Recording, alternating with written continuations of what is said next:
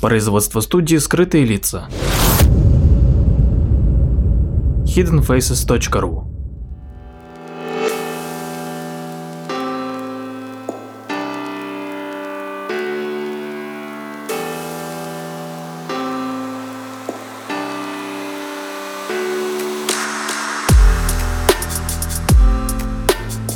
Здравствуйте, с вами Владимир Марковский и очередной выпуск передачи «Прожектор восприятия».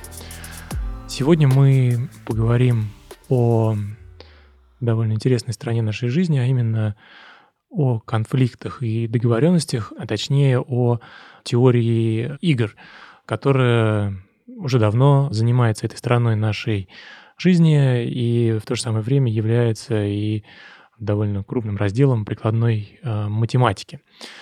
Так вот, теория игр – это теория, собственно, математических моделей принятия решений в условиях неопределенности.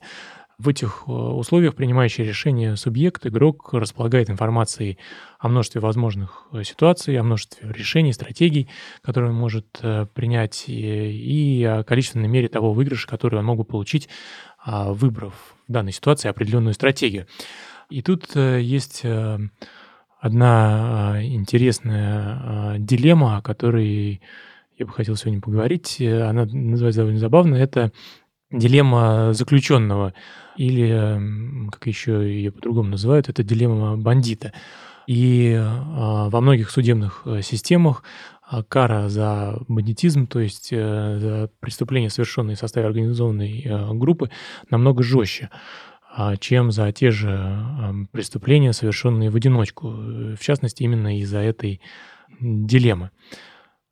Так вот, классическая формулировка этой дилеммы такова. Два преступника А и Б попались примерно в одно и то же время на сходных преступлениях. И есть основания полагать, что они действовали по сговору. Полиция, изолировав их друг от друга, предлагает им одну и ту же сделку. Если один свидетельствует против другого, а тот хранит молчание, то первый освобождается за помощь следствию, а второй получает э, максимальный срок лишения свободы, ну, например, десять лет. Если оба молчат, э, то их э, преступления проходят по более легкой статье, и каждый из них приговаривается к полугоду тюрьмы. А если оба свидетельствуют друг против друга, то они получают минимальный срок – по два года. Каждый из заключенных, соответственно, выбирает молчать или э, свидетельствовать. Ну, а, соответственно, ни один из них не знает точно, что сделает другой. Ну, тут, соответственно, можно нарисовать таблицу и представить, сколько получит каждый в каждом из определенных случаев. И дилемма появляется только тогда, когда мы предполагаем, что оба заботятся о собственной шкуре, то есть о минимизации собственного срока заключения. Тут мы можем представить рассуждение одного из узников. Если его партнер молчит, то лучше его предать и выйти на свободу, иначе получишь полгода тюрьмы. А если партнер свидетельствует, то лучше тоже свидетельствовать против него, чтобы получить два года вместо десяти лет тюрьмы. Таким образом, получается, что стратегия свидетельствовать в любом случае строго доминирует над стратегией молчать. И другой узник, подозреваемый, тоже приходит к тому же выводу. Конечно, с точки зрения этих двух подозреваемых, лучше всего сотрудничать друг с другом, хранить молчание и получить по полгода, потому что это уменьшит суммарный срок заключения. А любое другое решение будет менее выгодным. Но тут, конечно, вмешивается в процесс принятия решений, а человеческий фактор и э, недоверие. Каждый из бандитов боится стать тем самым молчащим, который будет сидеть десять лет за себя и за другого подозреваемого. Ну, в этом, собственно, и заключается парадокс. Бандиты решат лучше признаться, хотя оптимально было бы молчать. Причем доказано, что такой же результат останется, даже если дать бандитам договориться. И тут все дело в доверии. Так вот, математики Дрэшер и Флад доказали математически, что в данной дилемме предательство доминирует над сотрудничеством, и единственное возможное равновесие в такой ситуации – это предательство обоих подозреваемых, а значит, Это единственное возможное решение задачи. И эта дилемма важна не только для правоохранительной системы, которая часто ее использует, особенно когда доказательств мало и нужно вывести преступников на чистую воду. Эта же дилемма применяется и в экономике. И, например, другой американский физик и информатик Хофштадтер посчитал данную математическую модель для торговли и пришел, что недоверие в подобной игре практически ну, единственное рациональное поведение. В реальной же жизни эта дилемма заключенного часто используется для иллюстрации проблемы стран, которые вовлечены в гонку вооружений. И, кстати, еще один интересный пример применения этой дилеммы заключения – это ситуация с газетными ящиками в Новой Зеландии. В этой стране все оставляют их открытыми, и газету можно взять, не заплатив за нее, но мало кто так делает, потому что большинство осознает вред, который был бы нанесен, если бы все воровали газеты. И, кстати, математики пошли дальше, они расширили сценарий дилеммы заключенного и стали использовать повторяющуюся дилемму заключенного, которую считают, в частности, отражением повторяющихся отношений между людьми.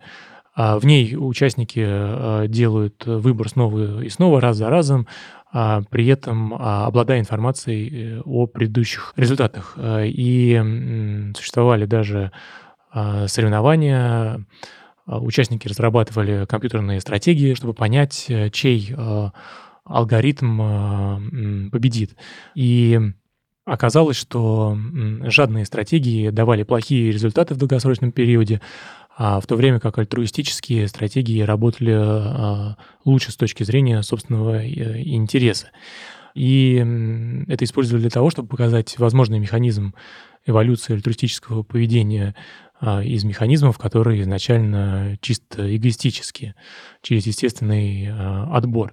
Оказалось, что лучшая стратегия, применимая в данной ситуации, это око за око. Ее разработал и выставил на чемпионат Анатолий Рапопорт. Она была самой простой и состояла всего лишь из четырех строк кода на языке бэсик. Она довольно проста и заключается в сотрудничестве на первой итерации игры, после чего игрок делает то же самое, что делал оппонент на предыдущем шаге. Лучше сработала стратегия око за око с прощением. Это когда оппонент предает, но на следующем шаге игрок иногда, вне зависимости от предыдущего шага, сотрудничает с небольшой вероятностью.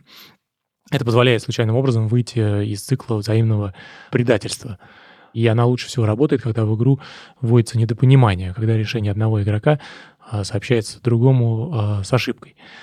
А таким образом, оказалось, что важнейшее условие для данной стратегии – это быть доброй, то есть не предавать, пока этого не сделает оппонент.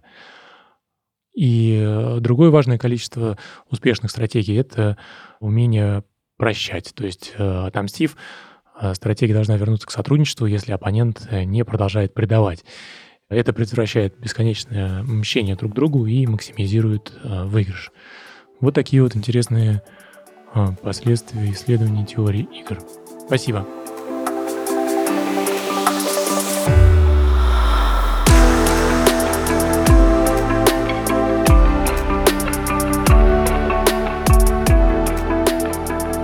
Подписывайтесь на наш инстаграм подкаст студио в одно слово о на конце. Ищите нас в социальных сетях по названию сайта хидден фейсес точка ру. Слушайте наши подкасты бесплатно на сайте хидден фейсес точка ру, а также в приложениях Soundstream, Яндекс.Музыка, подкасты от Apple и Google Podcast в приложениях для Android.